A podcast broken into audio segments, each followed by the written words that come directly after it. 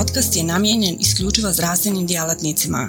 Pristupom podcastu potvrđujete da ste zdravstveni djelatnik. Portal cme.ba Portal za kontinuiranu medicinsku edukaciju. Klikni za znanje.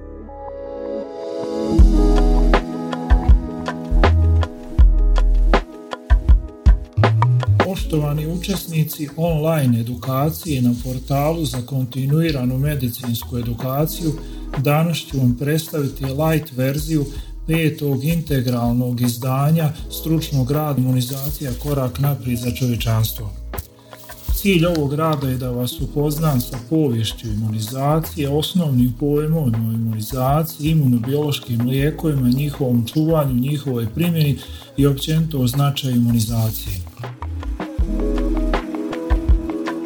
Svaka prezentacija o imunizaciji treba da nas posjeti na ime Edward Jenner, kojeg smatramo ocem imunologije i čije izvaredno otkriće dalo iznimno velik doprinos razvoju suvremene, preventivne i kurativne medicine, on je naime 1798. godine napravio prvo cijepivo u svijetu koristeći kao pox virus radi zaštite od variola virusa, uzročnika variole, bolest koju to doba bila značajna. Povijest cijepljenja možemo podijeliti na četiri ere. Prva era je takozvana precijepna era i odnosi se na period 1798. godina 1945. godina i to je naziv za razdoblje kada se počelo uvoditi cijepljenje protiv tada aktuelnih zaraznih bolesti sa cijepivima za koja danas možemo reći da su pod navodnim znacima inferiorna. Sljedeća faza je rana cijepna era i ona se odnosi na period 1945. 1971. godina i to je razdoblje kada se počelo provoditi cijepljenja protiv tada aktualnih zaraznih bolesti sa cijepima od kojih se neka koriste još i danas. Sljedeća faza je cijepna era, odnosi se na period 1971. do 2008. godine, to je razdoblje kada se počelo voditi cijepljenja protiv zaraznih bolesti za koje do tada nije postojalo cijepivo ili su se uvodila poboljšana cijepiva i sljedeća faza je postcijepna era, odnosi se na period od 2008. godine pa nadalje i to je razdoblje kada su u rutinsku praksu cijepljenja uvedena brojna cijepiva protiv zaraznih bolesti, ali su dalje prisutne epidemije pod navodnim znacima stari zaraznih bolesti kao što su pertusis, parotitis i morbili. Povijest imunizacija možemo podijeliti u pet era. Prva je era inovacije, odnosi se na period 1798-1981. godina, Sljedeća era rani nacionalni imunizacijski program odnosi se na period 1900. do 1973. godina. Sljedeća era proširenog programa imunizacija odnosi se na period od 1974. pa nadalje. Sljedeća era eradikacije zaraznih bolesti odnosi se na period od 1980. pa nadalje i sljedeća era kontrole zaraznih bolesti odnosi se na period 1980. pa nadalje.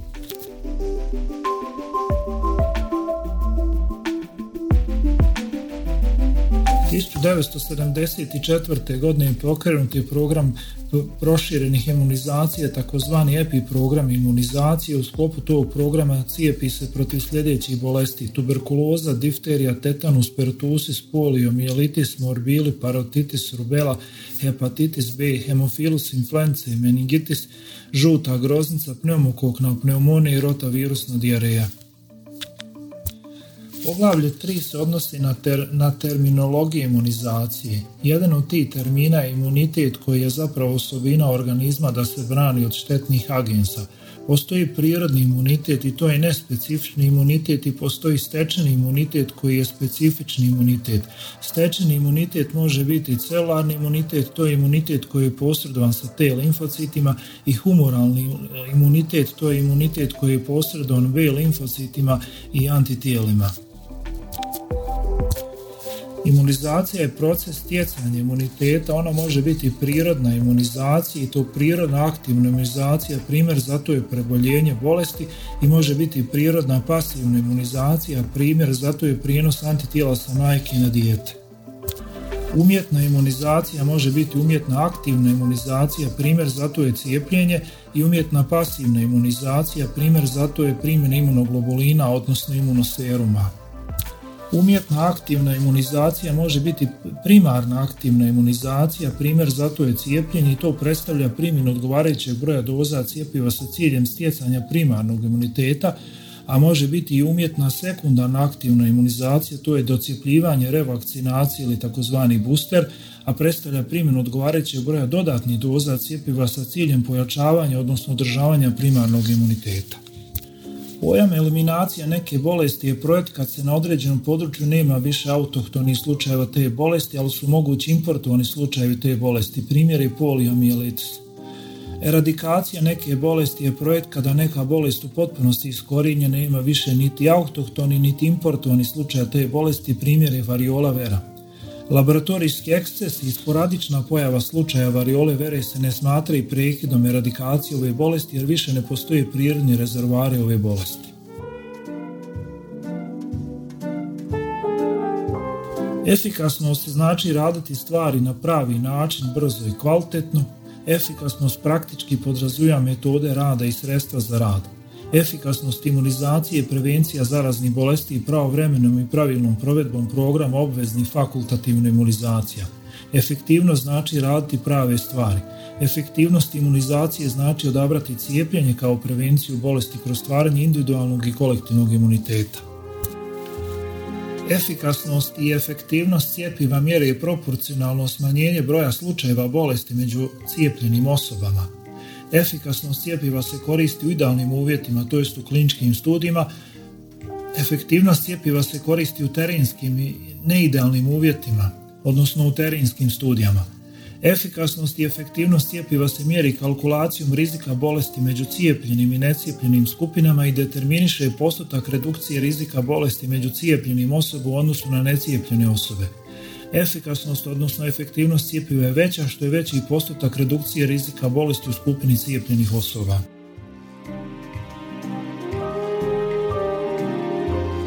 Efikasnost i efektivnost cijepiva se izračuna na sljedeći način. Od rizika bolesti kod skupine necijepljenih osoba oduzme se rizik bolesti kod skupine cijepljenih osoba pa se navedeno podijeli sa rizikom bolesti kod skupine necijepljenih osoba. Poglavlje 4 se odnosi na imunobiološke lijekove.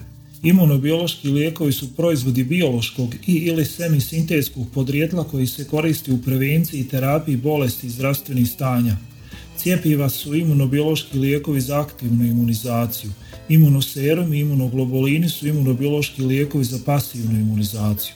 Imunobiološki lijekovi se moraju transportirati i čuvati po strogo određenim uvjetima hladnog lanca i pod uvjetima strogo propisanog temperaturnog intervala. Probiotici, simbiotici, postbiotici su imunobiološki lijekovi za nadomjesnu terapiju mikroflore, za prevenciju i terapiju poremećaja normalne mikroflore.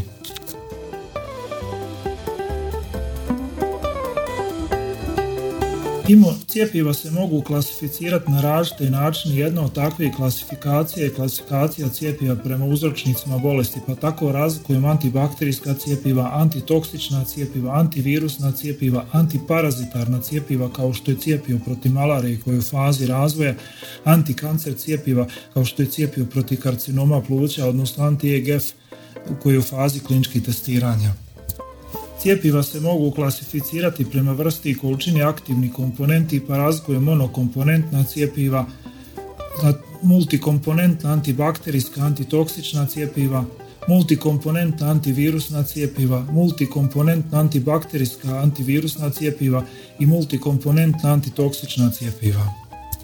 Cijepiva se mogu klasificirati prema valentnosti antigena, odnosno broj antigena, pa tako razlikujemo monovalentna cijepiva, bivalentna cijepiva, trivalentna cijepiva, tetravalentna cijepiva, pentavalentna cijepiva, heksavalentna cijepiva, heptavalentna cijepiva, nonavalentna cijepiva, dekavalentna cijepiva, tridekavalentna cijepiva, trikoza, valentna cijepiva. Cijepiva se mogu klasificirati prema farmaceutskoj formi lijeka tako da imamo tekuća cijepiva, liofilizirana cijepiva. E, za liofilizirana cijepiva je značajno da oni imaju svoje specifične rastvarače e, i, i ta se liofilizirana cijepiva smiju rastvarati samo sa svojim specifičnim pratećim rastvaračima koji se nikad ne smiju smrzavati. Cijepiva se mogu podijeliti prema načinu izrade, tako razlikujemo živa atenuirana cijepiva, inaktivirana cijepiva, toksoidna cijepiva, DNA rekombinantna cijepiva, cijepiva rađena na kulturi stanica, te DNA plazmid, messenger, RNA, rekombinant, vektor i virus-like particles cijepiva. Cijepiva se prema CDC-u klasificiraju kao živa atenuirana cijepiva i to kao živa atenuirana antivirusna cijepiva i živa atenuirana antibakterijska cijepiva, zatim kao inaktivirana cijepiva koja mogu biti inaktivirana cijelostanična antivirusna cijepiva i inaktivirana cijelostanična antibakterijska cijepiva. Osim cijelostanični inaktivirane cijepiva postoji frakcionirana inaktivirana cijepiva kao što su protein bazirana frakcionirana cijepiva. Posebna kategorija su toksoidna cijepiva i u sklopu te kategorije subkategorija takozvana subunit ili subvirion cijepiva. Osim protein baziranih inaktiviranih cijepiva postoji polisaharid bazirana inaktivirana frakcionirana cijepiva koja mogu biti pročišćena polisaharid bazirana inaktivirana frakcionirana cijepiva i pročišćena konjugirana polisaharid bazirana inaktivirana frakcionirana cijepiva. Zasebna kategorija su DNA rekombinantna cijepiva.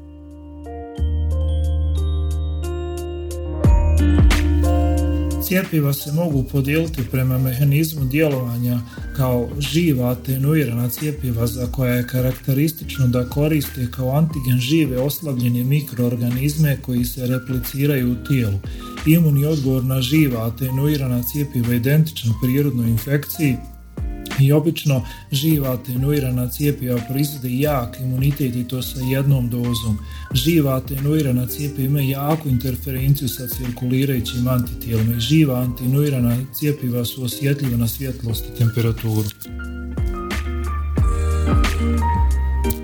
Inaktivirana cijepiva kao antigen koriste cijeli mikroorganizmi ili njihove dijelove koji se ne mogu replicirati u tijelu. Inaktivirana cijepiva imaju slabu interferenciju sa cirkulirajućim antitijelima. Imunni odgovor na inaktivirana cijepiva uglavnom humoralni posredovan B limfocitima. Titar antitijela nakon cijepljenja sa inaktiviranim cijepivom opada tijekom vremena. Iz održavanja titra antitijela nakon cijepljenja sa inaktiviranim cijepima potrebne su booster doze, a pročišćena polisaharid bazirana i inaktivirana cijepivo ne djeluju kao booster doze. Imunoglobulini imunoserumi su imunobiološki lijekovi za pasivnu imunizaciju, a prema svom podrijetlu mogu biti homologni, normalni imunoglobulini, to su zapravo humani, nespecifični, mogu biti homologni hiperimuni imunoglobulini, to su humani specifični, a mogu biti heterologni hiperimuni seromi. Heterologni hiperimuni seromi se prave iz seruma imuniziranih životinja, odnosno koristi isključivo FAB2 fragmenti. Oni mogu biti ekvini, odnosno konjski, ovini, ovči, leporini, kunići. Heterologni hiperimuni serumi mogu primjenom kod čovjeka izazvati ozbiljne uspojeve komplikacije tipa anafilaktičkog šoka i serumske bolesti. Imunoglobulini i se prema uzročnicima bolesti mogu podijeliti na imunoserume protiv bakterijskih toksina, kao, odnosno i takve vrste imunoseruma se zovu antitoksini kao što su antitoksini protiv botulizma, difterije, tetanusa, a toksini su zapravo otrovne substancije proizvedene od strane živih stanica ili organizama i postoji imunoglobulini, imunoserumi protiv virusa, imunoserumi i postoji imunoserumi protiv venoma. I oni se zovu antivenomi ili antiserumi ili antitoksini, a venomi su oblici toksina proizvedeni od strane životinja sa ciljem nanošenja štete i ubrzgavaju se ugrizom, ubodom ili drugim oblikom oštrog tila razkoju se od otrova koji se obično absorbiraju, konzumiraju ili inhaliraju. Imunoglobulini i imunoserumi se mogu podijeliti prema podrijetlu klona, pri čemu su homologni imunoglobulini poliklonalna antitijela. Međutim, posebnom tehnologijom se pravi monoklonalna antitijela koja su specifična za jedan antigen. Primjer za, tak, za takve imunoglobuline su palivizumab koji se koristi u prevenciji infekcija sa respiratori sincicijali virus, motavizumab koji se koristi u prevenciji infekcija sa respiratori sincicijal virus i e, bezlotoksumab koji se koristi u prevenciji i tretmanu Clostridium difficile infekcija. S obzirom na to da, da su imunobiološki lijekovi veoma osjetljivi na temperaturu, većina tih lijekova se mora čuvati na temperaturi od plus 2 do plus 8. Izlaganje imunobioloških lijekova temperaturama iznad propisanim određenom vremenskom periodu ih trajno uništava, to jest uništava njihova imunogena svojstva. Izlaganje imunobioloških lijekova temperaturama ispod propisane u određenom vremenskom periodu ih trajno uništava, to jest uništava njihova imunogena svojstva. Imunobiološki lijekovi koji su na bilo koji način oštećeni ne smiju se koristiti.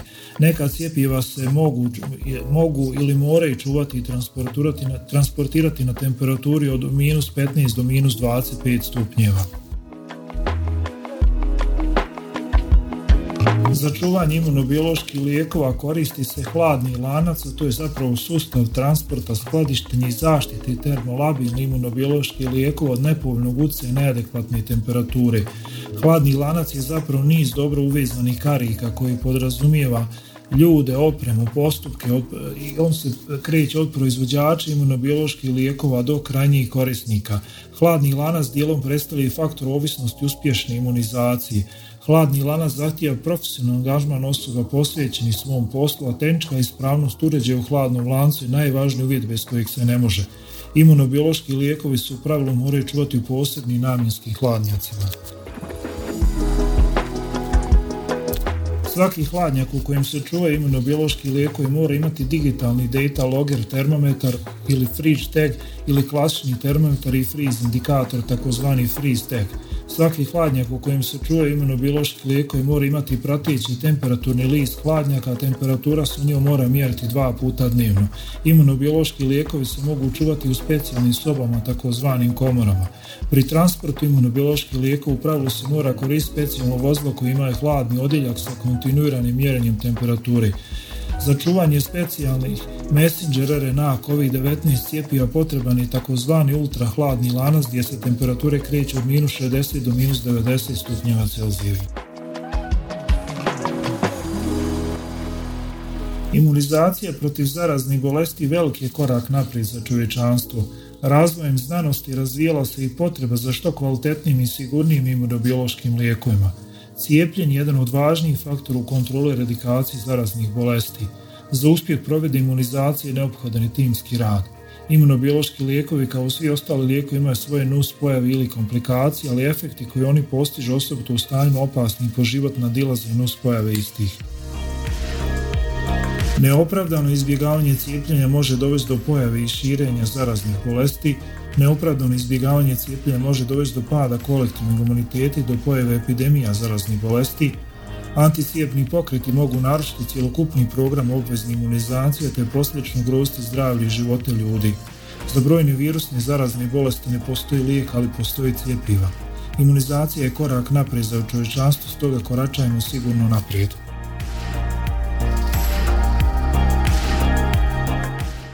Portal cme.ba portal za kontinuiranu medicinsku edukaciju.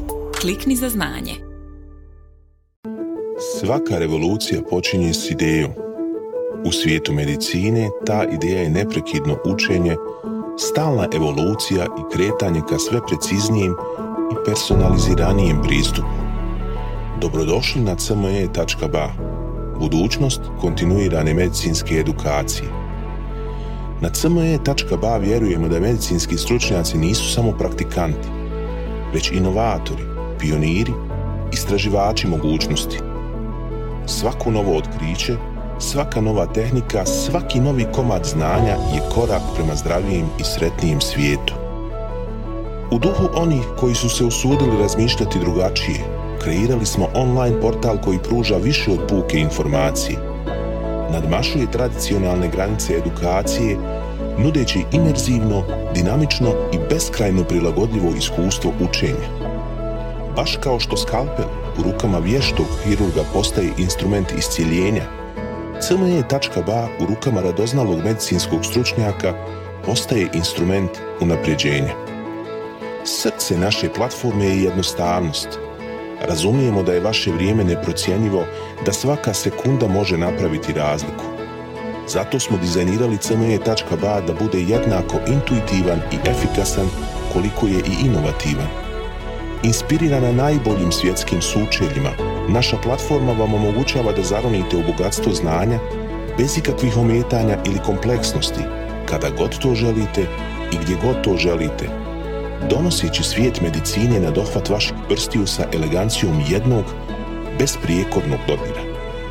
Na cme.ba susret ćete se sa neprestano rastućim univerzumom sadržaja kuriranog od strane regionalnih i globalnih stručnjaka. Interakcija sa vrhunskim umovima u medicinskom polju, uključivanje u revolucionarna predavanja i dobivanje znanja koje će transformisati vašu praksu.